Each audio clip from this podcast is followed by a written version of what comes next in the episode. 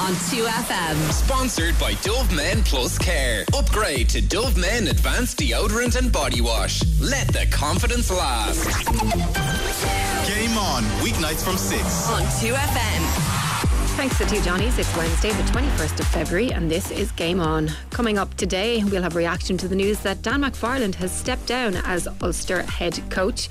There's Premier League and Champions League tonight. Paul Corry and Raf Diallo are with us in studio. We'll also be chatting Gaelic games with Nadine Doherty and Damian Lawlor. If you want to get in touch, you can text us on 51552 or find us on X at Game On 2FM. Game on on 2FM. Now, welcome along. We'll be talking about all the live football action in just a little while. It is uh, about 24 hours since the FAI have released their football pathways plan and also. Um, let us know that they are a little bit closer to getting their manager. Nothing really has developed since then. But Paul, I just want to get your opinion on that football pathways. As somebody that came through a pathway of their own and ended up playing at a as high as you can get. Almost, you did very well. Um, what's your reaction to to what they're what they're proposing? Well, I'm not sure mine was a pathway because there was no pathway.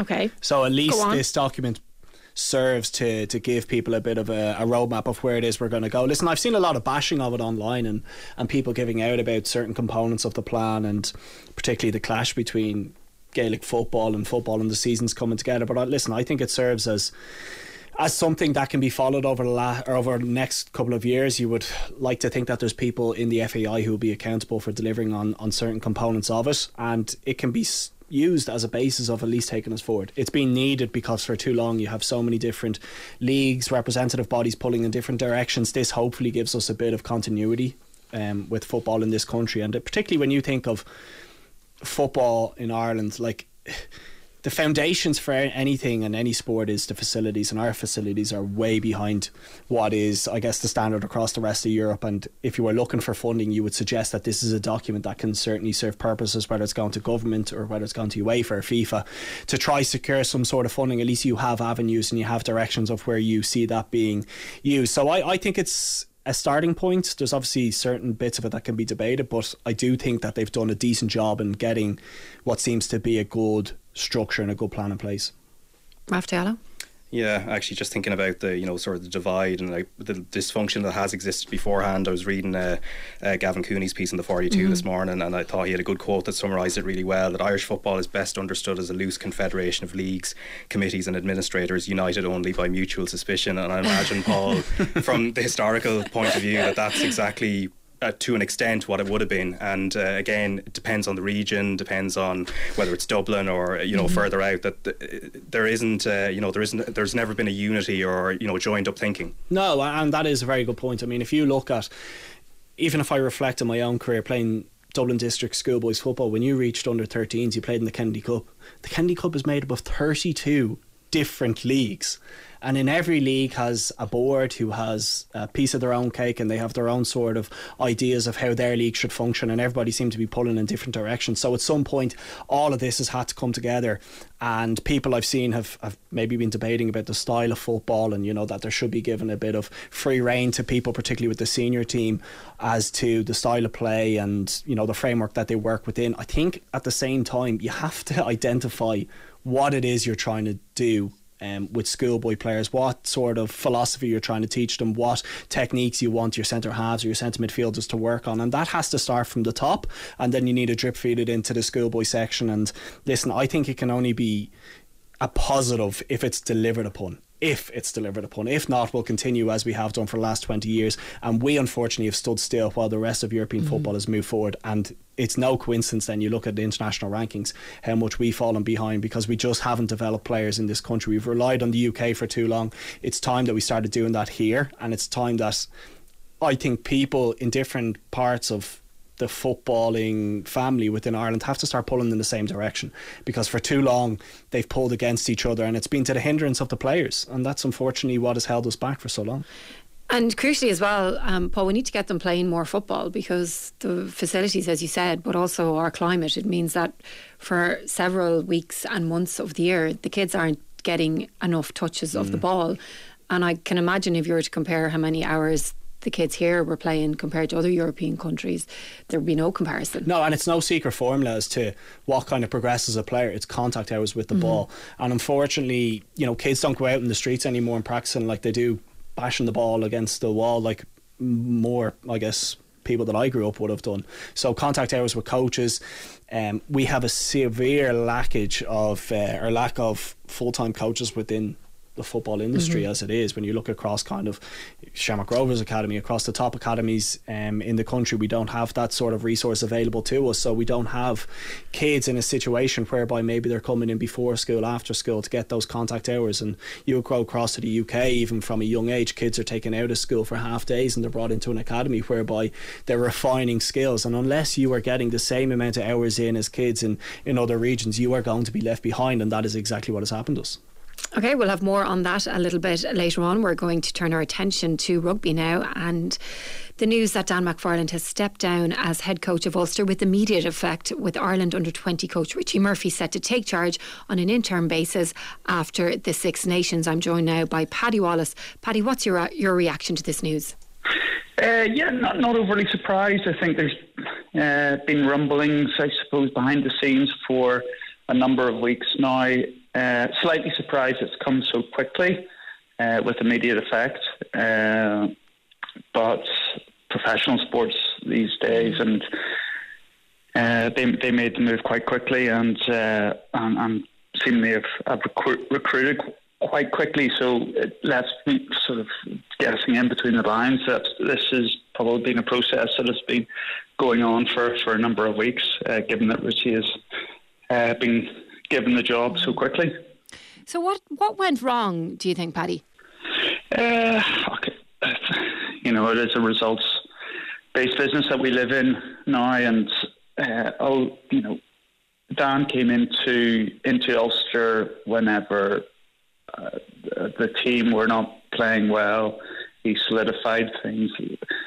Uh, there was there was there was there was some very very bright moments in his coaching career at Ulster. Uh, a whisker away from from winning the first trophy for like, uh, fifteen odd years uh, at Ulster, uh, making the final of the of the URC. So. Uh, there were there were some very bright spells, but uh, it sort of descended now in the last couple of years, where there's been the odd good performance mixed in amongst some some not so great, and certainly in the last number of months there's been a steady decline in the performances of, of the team on the pitch, and uh, and, uh, and unfortunately now he has had a sort of Damocles, I suppose, hovering over him now for, for a number of months, and the the performance and the result away in Swansea against the Ospreys uh, was obviously the last straw, and yeah, it was uh, a, a, a per loss, and uh, but it's it's a culmination of, of per performances, and uh, and, uh, us falling down to you know eighth in the table now. Uh, that uh, has been the end of them. So, just from from the outside looking in, when when you look at the job that he did, particularly of late, and, and those cracks were starting to appear, but it was almost hard to for people to put their finger on what was going wrong. What do you think was happening behind the scenes that he wasn't able to get the best out of his players? It's it's hard to, it's hard to know. I mean, I'm, I'm still in touch with, with the game and with with Ulster and uh, with some former players and some former players that played under Dan as well uh, in the past. And uh, you know, they're, they're with a, a squad of you know thirty to forty players. There's always going to be players within that system that don't get the game time that they want, and there there can be grumblings. Obviously, that's just the nature of professional sport. But uh, I, I, you know, from what from from behind the scenes, what I've heard is, you know, that there was uh, probably a, a, disconnect that, that began between uh, between players and and the coaching staff, uh, and that just doesn't breed. A, you know, a, a culture that's going to be successful in the long term. Uh, yes, as I said, there's always going to be disappointed players, but as long as they're fighting towards a, like a culture or, or a goal that they feel inclusive in, then the, the, the squad and the team and the performance will thrive. Then uh, it's whenever you have that disconnect between between management and, players that uh, that's when that's when the rot starts it, setting setting in, and I, I've experienced that uh, a few times in my playing career, and seemingly that seems to be the, the case in uh, in Ulster at this point in time. That there is a sort of disconnect between many of the, the players, and uh, and then whenever you hear the grumblings from the fans and and uh, uh, the pressure certainly was applied uh, for, from all quarters, and and uh, the Ulster Management Professional Committee then took the decision then to, to move in a different direction as a result of that. You could tell, though, that McFarland was frustrated by his post match interviews, and um, I guess he wasn't really shy at pointing the finger at players when he felt the need as well. Do you think that that was an issue? Okay, I, I think, uh, you know, it, it, potentially could be. The, you know, uh, sometimes players now these days need wrapped in cotton wool, and, uh, and you know, uh, there's a management side to that uh, that you know I I don't know if I could handle that, but mm-hmm. uh, yeah, it's it's a difficult it's a difficult one.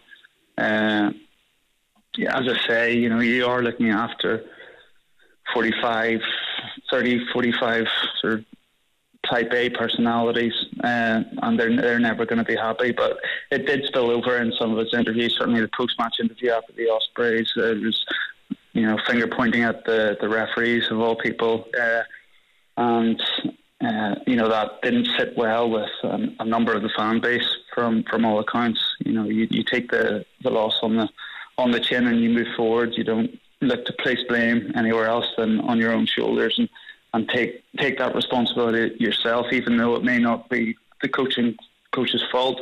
Uh, but play, the players have a responsibility for this as well because their performance on the pitch has, in in some of these games, has been has been very poor. And it's very easy to just point at blame at the coach and the coaching staff, but uh, they're they're not the ones you know throwing the ball into the line out or kicking for goal or or trying to catch catch catch kicks in the air. And th- those small skills and uh, have been have been fairly poor from from Ulster. Uh, it hasn't been consistent. Uh, the consistency has been a factor. You know, you can go out one day and you beat Racing very comfortably at home and beat Leinster away at the RDS, but you know, then get absolutely stuffed by, by Toulouse in in the European Cup and, and then away to the Ospreys. You, you put in a very subpar performance. So that is frustrating and th- that consistency of performance just hasn't been there uh, for the past two seasons. And uh, yes, it's disappointing. It's a change of guard for Ulster uh, no, and uh, you know that hopefully will galvanise the squad to to move forward and, and, produce better performances. So, what does Richie Murphy need to do now? Uh, I suppose he needs first of all to to get the lay of the land. He he, he comes from you know, a very successful coaching background within Leinster uh, through to under Joe Schmidt, and uh, and uh, you know, he's, a, he's a very successful campaign started off already this year with the under 20. So uh, his pedigree is certainly there. I think Ulster more than anything need to develop uh, a strong inward culture uh, amongst the squad and uh, and, and Richie will get a grasp of all the personalities that he will have at his disposal. He, he will want to have a hand in, in recruitment as well going forward as to what players stay on and which players they can try and um, attract to the province because uh, that is vital. I think probably the recruitment, the likes of Marcel Coetzee and Duane Vermeulen, you know, those big ball carrying forwards. Uh, the recruitment after Vermeulen has moved on hasn't hasn't quite uh, filled his his boots. And Coetzee from from a couple, few years before he was he was a stalwart for us and gave us go forward all the time. I think that's been lacking this year. So uh, recruitment will be a big uh, will be a big point of emphasis, uh, and also then the conveyor belt of players then that, that Ulster can bring in through the, the ranks of the school system and the academy. Richie has first hand knowledge of how successful that's been for Leinster and the school system that, that is there. It's like six, seven sub academies, uh, all figure-headed towards the provincial game, uh, and that has served up Leinster so well. It really is the envy of, of European rugby, uh, and if Richie can in some somehow create that conveyor belt of talent that comes through and, and gets nurtured, and then you, you, you're able to see those players coming through the, the underage system in, into the Ulster Academy, and then uh, from that from that early age developing a strong Ulster style of play and culture uh, that then just feeds up through uh, intrinsically into the, the senior uh, team. I think that's probably the main goal for Ulster, uh, I think. So he just needs to get the lay of the land, the talent that's available, and trying to nurture and develop the the young school talent that uh, that Ulster have at their disposal as well. So he'll have, have his hands full, no doubt. But uh, if he can if he can replicate, you know, half of Leinster's success, he'll be doing well. Do you think that Richie's the right man for it long term?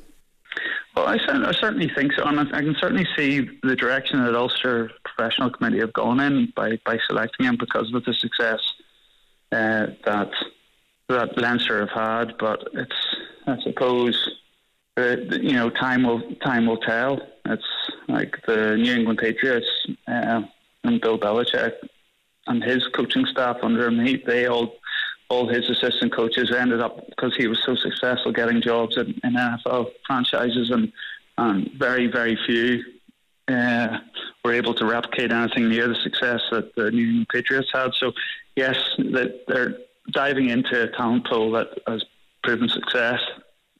But when you take take the play, take the player or the, the coach out of that out of that culture and out of that uh, out of that system, uh, you know it's hit and miss whether or not they can re- replicate that success. But uh, you know they'll have done their due diligence, and I'm sure they have the right man for the job.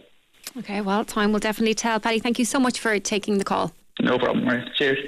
Paul Corry and Raf Diallo are still here as well. Paul, just a, a final line on that football pathways um, program that we mentioned a little bit earlier on. Are you confident that we are going to be able to develop footballers that will enable us to qualify for major tournaments?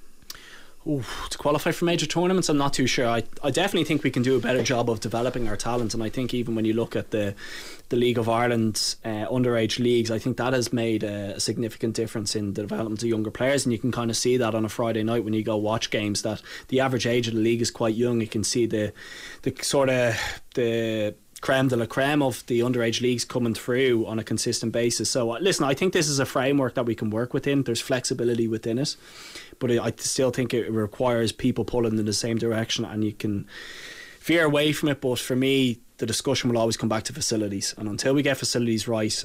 And I don't mean stadiums, I mean training grounds and training facilities for, for young kids and coaches to work within. Unless we get that resolved, I still think we'll, we'll be struggling to execute on the other components of that plan. Now I know that uh, Conor Bradley is playing with Northern Ireland, but if he's playing tonight and Caoimhin Kelleher is playing in goals, there's two people from this island who have came through um, the Liverpool Academy. well, they were a little bit older when they went over, but they had their schoolboy football here. Yeah. yeah. And Chiedozie Ogbene. And Chiedozie Ogbene, yeah. yeah, exactly. So there's three. Very good. So I mean, Very if good. we keep producing players like them, maybe we will. Well, we have increased our participation yeah. in the Premier League in the in the last number of years compared to where we were. There seems to be like a huge gap between, say, like Shane Duffy to say Jason Molumby. Mm-hmm. You, you, know yeah. those those sort of age groups we didn't produce for like seven or eight years it seems. It seems like only Johnny Egan maybe was one who came through at that period of time. Darragh Lenihan was another but nobody kind of playing at the top end of the Premier League. But yeah it, it's great. I mean particularly for Caoimhin Kelleher it seems like he's going to get a good run of games. Now mm-hmm. Alisson seems that he's going to be out for, for Which the next terrible to be celebrating anyone's injuries but it's a great opportunity yeah we have to be selfish and, yeah. and sport is ruthless.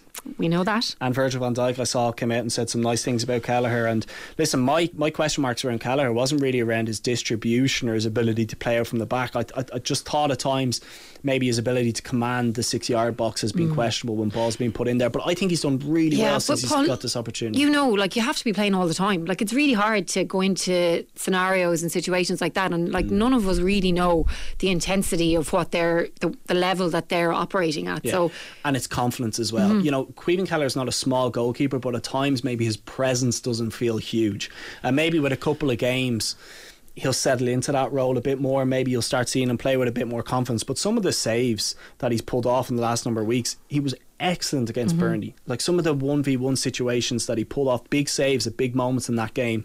And again, against Brentford, listen, he would have had a clean sheet only for the goal that kind of came late on, and he did really well with the first one. So it'd be great to see him to do well. Um, again tonight and grow into that position. And listen maybe we'll be having this conversation again about what he does at the end of the season. Does he move on or does he hold on until Alisson moves out the door? But he's certainly doing very well with the opportunity that's presented itself. Yeah, and Raf as well, you have to think that they obviously have a huge amount of confidence in him as well. Now, I know their options are limited, but um, at the same time, like they are putting him in there.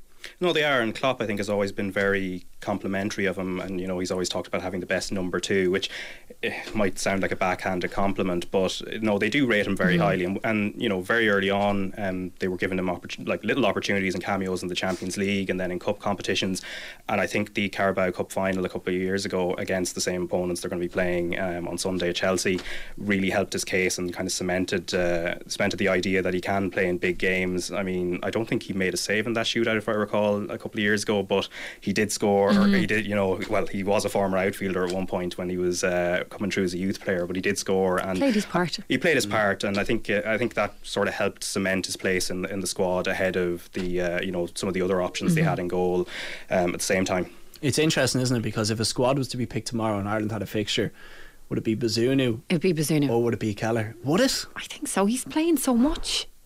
he's playing in the championship Yeah, but he seems to still. be playing well in the championship Yeah, yeah. He does. compared to last season where He does. His his uh, statistics weren't particularly good. I don't know I think you always go with the player that's playing. yeah maybe you're right Unless it's Matt Doherty, because even though he doesn't play, he tends to play well for Ireland. Yeah, but given their friendlies, they might spread out the uh, the minutes between the two, Yeah. and then we'll have to see in September. Who's they? The nameless, thing. the nameless, The nameless people who- who, don't Yes. exist as of yet. Yes. give me Carsey another call there lads Which uh, brings us nicely along to Thomas Tuchel. Um, he's going to be departing Bayern Munich. So, does this mean that Anthony Barry is now a contender for Ireland, Raf? Uh, not automatically because Okay. he, he he's double jobbing at the moment. So he has the uh, the Bayern Munich role with uh, Thomas Tuchel, which uh, he's had for uh, all of this season and when they came in last April. And he's also been working with Roberto Martinez, first at Belgium, but now currently with Portugal. And the thing is, they're going to the unlike ourselves. you know, they've got a busy summer. They're going to the European Championships, and I would imagine Martinez would be loath to let a key member of his staff leave at a time that they're preparing for a tournament when they are going to be among the favourites. They're probably just behind uh, France and England, I would say, more than likely, and you don't want to be shaking up your staff uh, at that time. I would imagine. Paul? Oh yeah, yeah, I would agree with absolutely everything Rafa said there. I actually found it strange that Bayern have decided so early to, to let Tuchel go. Now Tuchel's Yeah, is that because of Xabi Alonso?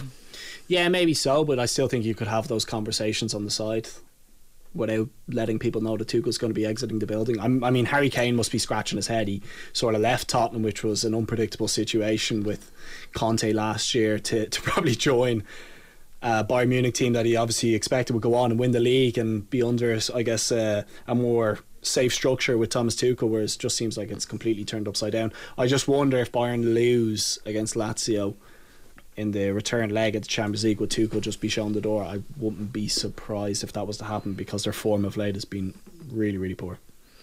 Yeah, it's a real strange one. Um, look, you've been involved in football. Why would they do something like that?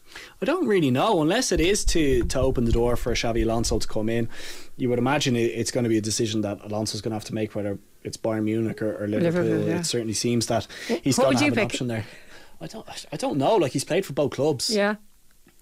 Liverpool, he probably has a bit more of an affiliation with. You would suggest, and maybe would fit the role a bit more. But listen, it might come down to his family situation. If his family are settled in Germany, hmm. and he wants to to walk into a club that typically dominates German football, it's probably an easier job, I would suggest, than taking over Liverpool. But there could be there could be circumstances there that might dictate that. But his stock is certainly rising. Leverkusen have never won the Bundesliga, I believe.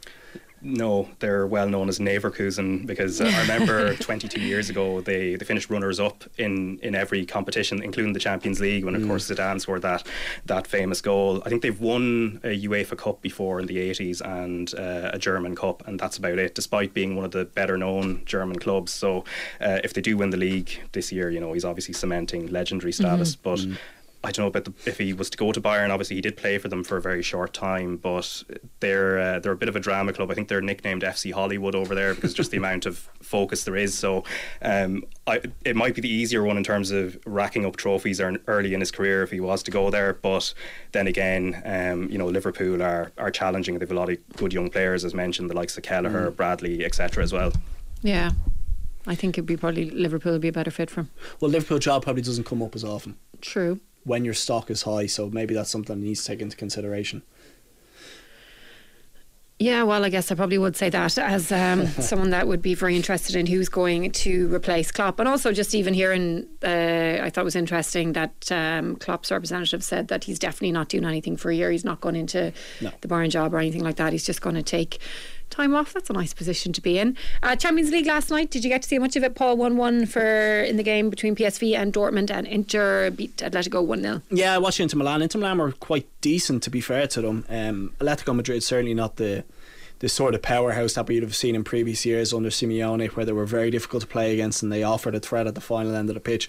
Didn't see much of that last night, to be honest with you, and they were lucky that the, the first leg only ended 1 0. So a bit of work to, to do there for Simeone and Atletico Madrid. But I don't know about you, but the Champions League sort of feels like it only heats up now in, mm. in the mm. quarterfinals. I know previously we would have seeing sort of round of 16 games that were highly competitive. I think now when you look down through the list, you can probably cherry pick who the last eight teams are going to be, with maybe the likes of an Inter Atletico or maybe a Napoli and Barcelona being the ties where you can't really see where the winner's going to come from, but still not enough in any of those four teams, I don't think, to, to go on and win the competition. So, uh, yeah, listen, Inter were good. They, they certainly have a well structured side. The likes of Bastoni at the back, I thought was really good. Thuram at the top end of the pitch looks a really good threat. Sort of replaced Lukaku in leading the line there, and Lautaro Martinez from behind. But they didn't. They weren't ruthless enough for me in, in the final third last night and could have put that tie to bed. But Atletico will certainly give something when it when it comes back to, to Madrid. You would certainly expect that Simeone, with his theatrics and the energy that they bring, will, will certainly make it hard for them. But you would suggest, looking at the two teams last night, Atlet or sorry, Inter Milan will probably have a bit too much there. I think as well because there isn't it's there isn't too many big glamour ties at the moment. That it'll probably be another round before we start getting those um, really big ones. Porto Arsenal tonight. Just given Arsenal's form, are you expecting a straightforward result? I wouldn't say straightforward result. Porto's form is quite good. I don't think they've been beaten at home in the last 10, 11 games, so it's going to be difficult certainly going there. But over the course of the two ties you would ex- or two legs you would expect that Arsenal are going to have too much. I mean their form of late has been really good. Sort of questioned whether or not they were going to be ruthless enough in front of goal to go on and win big trophies like the Premier League or the Champions League, but the performance against Burnley West Ham, Liverpool in recent weeks has really kicked them into gear. The likes of Martinelli, Saka, and Martin Odegaard look as if they found that form that was so pivotal to them doing well last season. And it'll be a case of whether or not they can kind of replicate that over the next couple of weeks. And listen, Porto aren't the Porto that went on and won the Champions League all those years ago. They're third in the, in the Portuguese league. Don't have the same sort of names that stick out off the page. I've got Pepe, who's 40 years of age, playing centre half. expose him to the likes of Saka and Martinelli, and it could be a difficult night. But don't be don't be surprised if this is a relatively tight affair tonight, but you would certainly expect that Arsenal over two legs to go through. Napoli, Barcelona also on tonight. Napoli are on their fourth manager in the last 12 months. chaos or what, Paul? Yeah, chaos is right. I mean, considering they won Serie A last year to now ninth in, in the Italian league, sort of paints and, the and picture. in style, I think, as well. They play beautiful football on the way to it. Absolutely, and and to see, I guess, the the free fall that they've been in since is, is quite surprising. But maybe the Champions League is a distraction from Serie A, maybe offers a route to progressing the side on. And Barcelona uh, themselves have probably found it quite difficult this mm-hmm. season. Xavi obviously leaves at, at the end of this year. Um, sit third in the uh, in La Liga behind Girona. So, listen, they're not the powerhouse they once were. So that's another tie that's probably very difficult to call. And Napoli at home are or have been in the last number of years a, a very, very difficult side to play against. Okay, we'll be keeping an eye on Liverpool team news as well. We're going to take a very quick break though. Uh, stay with us. We have Gaelic Games with Damian Lawlor and also Nadine Doherty to come. Welcome back. We are turning our attention to Gaelic Games. Now, there is a GAA Congress this weekend. Damian Lawlor joins us now to chat about what is going to happen this weekend. And Damian, there's going to be a new GAA president with Jarlath Burns taking over from Larry McCarthy. Yes, Marie, he's the 41st president of the GAA. The um, the in tray is quite full already, Marie. There's lots of burning issues there. Um, like at the moment with the Congress itself, there's a big emphasis on how long you can stay in in an executive for the county board or for provincial councils. Um, there's an emphasis on having minor finals as curtain raiser to the senior finals, looking to increase the age limit from 15 to 16 years of age for, for that grade. Um, you know, there's a lot of a lot of stuff there that probably would be lost in the technicalities of it. Um, but then, really and truly, the big news is, I suppose, uh, Jarlath Burns is actually taking office. And I think that um, when Larry McCarthy came in, you know, a, a lot of his uh, focus was getting back on the field, and John Horan had done an awful lot of work um, previously as well. But getting back on the pitch was a big thing. And now Jarlath Burns, um, he comes in at a time where the amateur status is under a scrutiny. Um, there's no doubt about it. Every county board is telling him that they're overwhelmed by the amount of money that they spend. There's no doubt about that. Um, you're looking at panel sizes, the amount of training panels. Uh, you're looking at management setups as well. Split season then will need to be looked at again. Uh, condensed games, condensed the windows, uh, but players are struggling to get back from injury, and the bigger players are playing more and more games. They're getting no break whatsoever. Um, you know, then feeding into all that, the number of times per week that a squad will get together, like the GPA, GAA range, but it's four per week, Marie. But anecdotally, you're you're talking about six days a week, with the seventh day maybe being spent in a gym or a pool or a physio. So it's it's all um, it's all full time and everything but name now. So I think he has these he has his hands full tackling that straight away. Um, the whole hurling issue is up for grabs as well. Uh, late into Larry McCarthy's presidency, he put together a national hurling action plan work group, and their job was to conduct and review, I suppose, activity at all levels, but particular to focus on the, the four levels below the, the McCarthy Cup. And Colin Nolan, the former Kildare hurling chairperson, is is getting stuck into that, and I think Jarlath Burns will definitely feed into that as well, Marie. Um, in my own opinion, I've been thinking about this more and more. I think what's needed is nearly a tailor-made plan for every tier, e.g., one for the Christy Ring, one for the Joe Mack, one for the Lory Meagher, one for the Nicky Rackard, and one for the Liam MacCarthy as well, particularly those at the tail end of that. Like uh, the hurling needs of a Cavan or Louth are completely different than the hurling needs of a Westmeath or a Carlow you know, so I think maybe that's one thing that needs to be looked at as well. And of course, then read integration. Like um, I, I, know you spoke about it on yesterday's show. Integration is just a massive, massive issue. 2027 has been set as a deadline. You're lacking a lot of detail in yesterday's launch. There's no doubt about that. In my mind, finance is going to be the big thing. Um, fixtures is going to be the next, and then facilities as well. So Jarlath will need to be probably across all that as well. Uh, the, the, I suppose football. You have to look at the football playing rules they gave a report last September. Um, you know, John Tobin chaired that, provided numbers on what was happening with the games, backward passing, uh, s- lateral play, all that sort of stuff. So I think they're looking for somebody now to come and, and drive that on for the next three years to see how can they bump up the excitement levels of the game. Like, uh, will they go to 13 aside? Will they demand that three players go in the, the opposition inside forward line at all times? If you do that, you might need an extra official on the line. So all these things need to be looked at too. But there's certainly going to be some of the um, the issues that are on Jarlath's desk straight away. And I think the, the whole recent um, saga with SuperValu Páirc Uí Chaoimh is going to be probably reflected elsewhere as well. That balance between county boards trying to generate money to keep their facilities in play versus the commercial need to get revenue in as well, and how you balance that versus tradition. So he has lots. He has lots on his plate, but um, look, he's been waiting. Uh, probably since he retired as a Gaelic footballer, he's been waiting all his career for this. I think um, was seen from a long distance out as a guy who could be a future GAA president. And I think, as he's shown in his administration and his school teaching career to date, he's not afraid to think outside the box. He's certainly not going to be afraid to uh, include everybody in this island in the GAA. And, you know, I think he'll be he'll remain undaunted in, in, in his in his path to do that.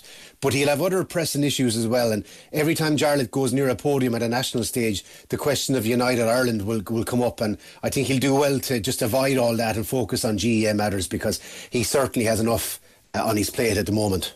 How will Larry McCarthy's presidency be remembered, do you think? Well, Larry McCarthy came in at a time whereby the, the GAA was kind of really, really in, in a place of abyss in terms of the whole COVID pandemic. So I'd say his first year and a half was actually spent with, with getting the, the games back into play and back on the field.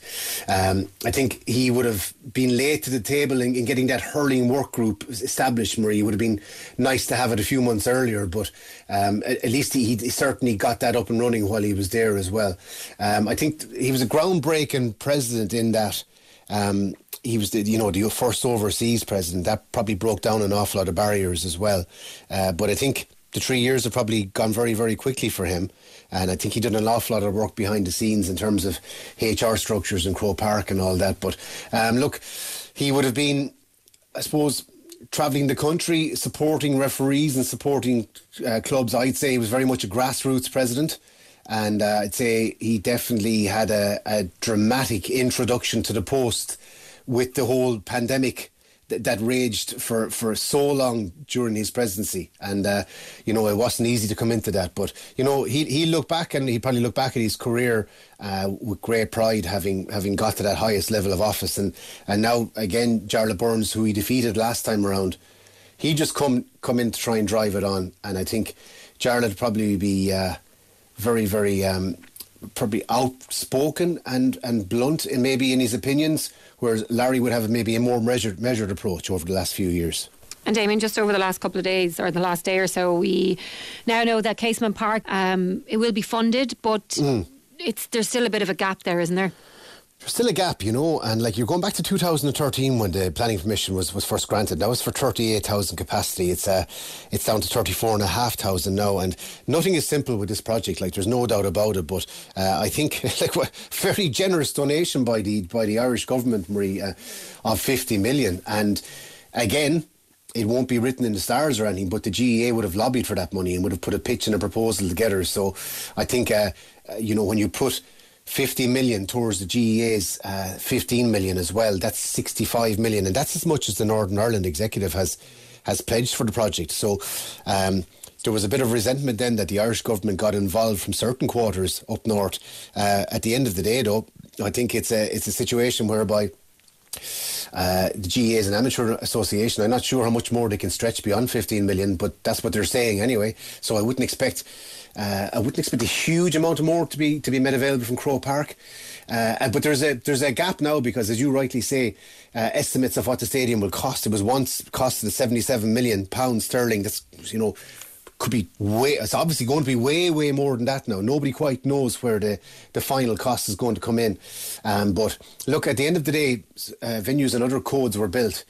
And I think the GAA certainly crying out for this. And if it's going to be used for the, the tournament football, tournament soccer games as well, um, I think that there is a, a you know, ho- hopeful attitude that it will be ready for that tournament in 2020 is it 2027 and uh, I guess work started last Monday on, on clearing that issue uh, clearing the ground and it's a positive thing but as you say there's there's an awful long way to go yet, Marie. They won't know the final cost until the, the tender process, the, the contracts are actually signed.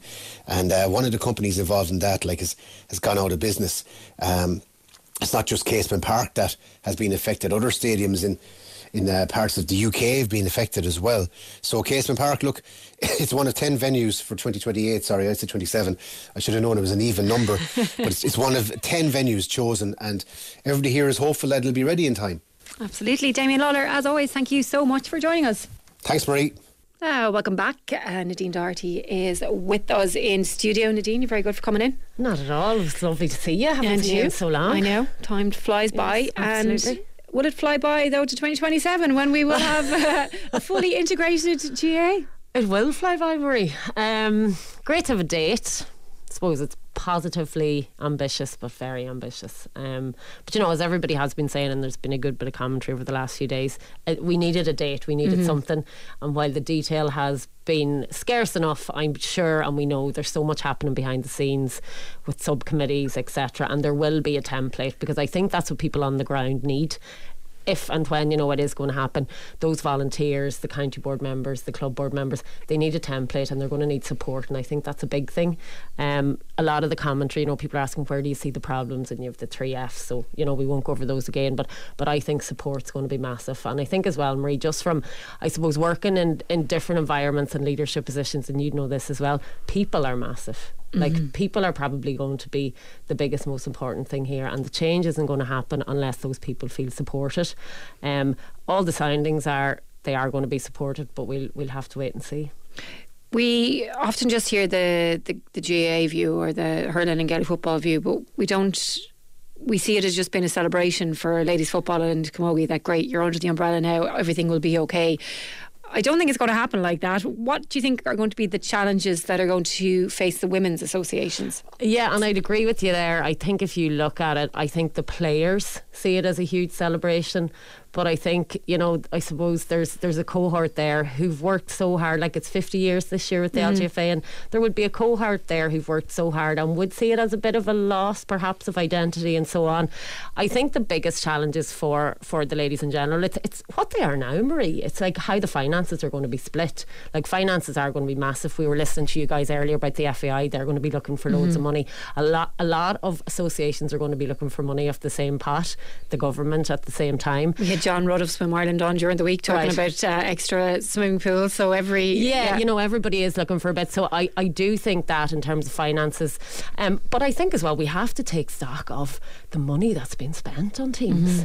You know, um, and and I think uh, the men's teams, especially, like hundreds and thousands of euro, Marie, with expenses and so on. So you know that has to be looked at. But I think for the players, the challenges aren't going to be as great as what they are now because essentially their two feet are going to be firmly planted on the floor in terms of facilities and pitches, etc. Um, I think for the association itself, I think at board level, I think that's where the challenge is going to be for the LGFA and the Camogie associations in clubs and and in on county boards. Um, I think it's going to get political because you you know you're going to have there's there's a, many different boards at the minute that's going to amalgamate into one. There's going to be a lot of canvassing. You know, you're going to have the men's chairperson, the women's chairperson in each club and county. They're probably both going to want it. So I feel at that level it's going to be more of a challenge. But I think for the players it is going to be positive. And I think we're a strong enough association to retain our identity. I do. You know, like we are going to be the GA, but there is there's going to be the women's side of things. And I still think that that's going to be there, not in name, but definitely in nature with a more integrated approach. We'll, we'll just have to see what it looks like, Yeah. you know.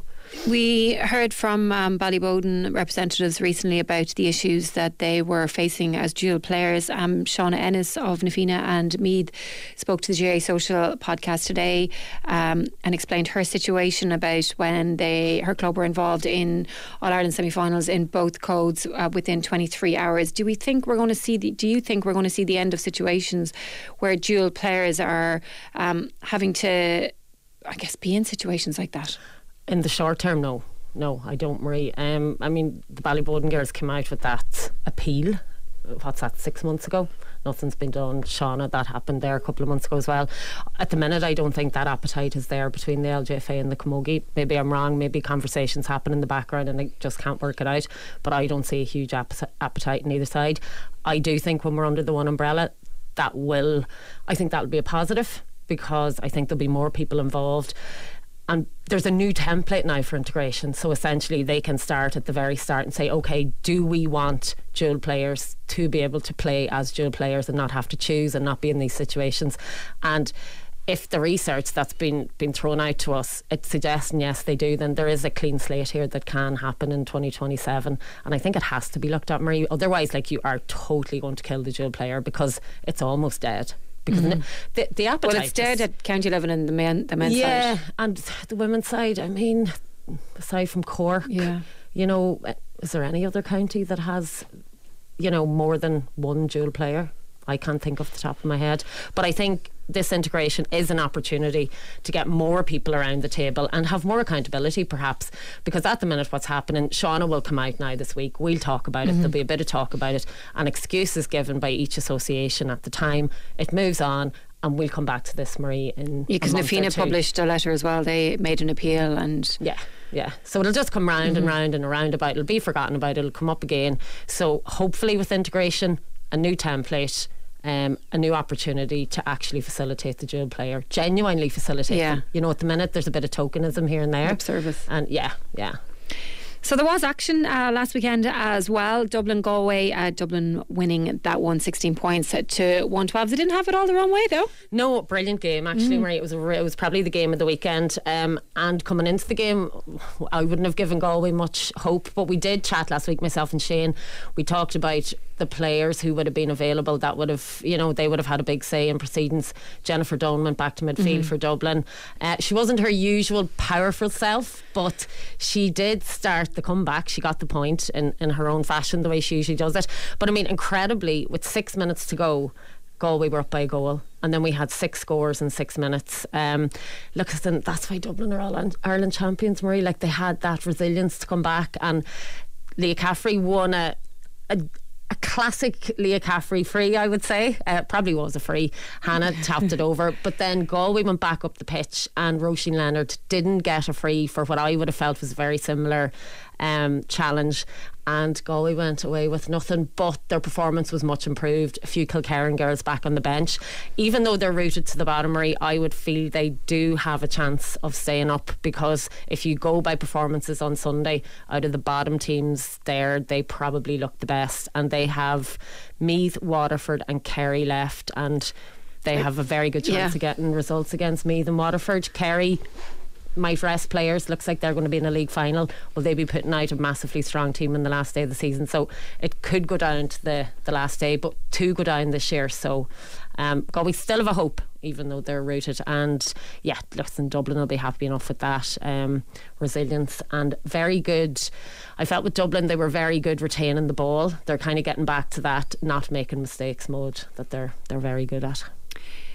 In the Cork Waterford game, Waterford scored 212, Cork 1 6. Both teams were desperate for a win. Um, a really good one for Waterford, but a huge amount of pressure on Cork now. Massive, massive. And I suppose to start with Waterford, massive for them. Um, they brought more pace, more power. They were far hungrier, Marie.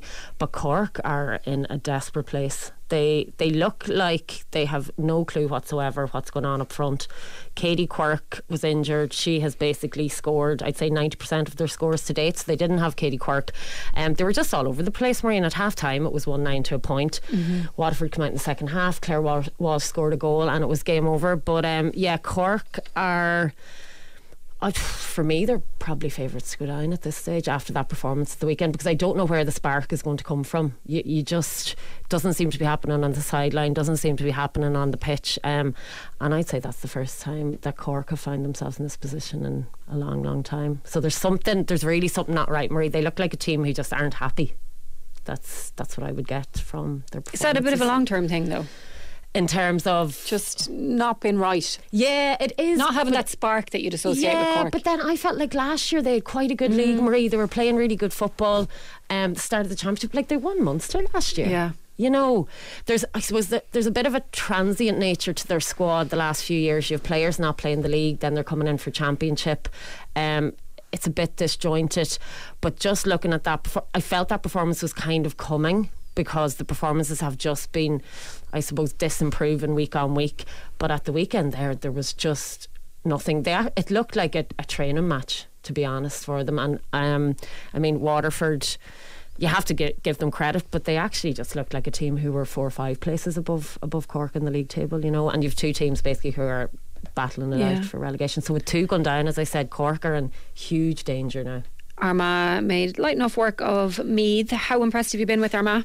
Yeah, very, Marie. Um, to be honest, I, I watched them the very first week and they were excellent. And watching them there at the weekend, very impressed with their basic ball retention and their basic ball skills and having Caroline O'Hanlon back in that middle third.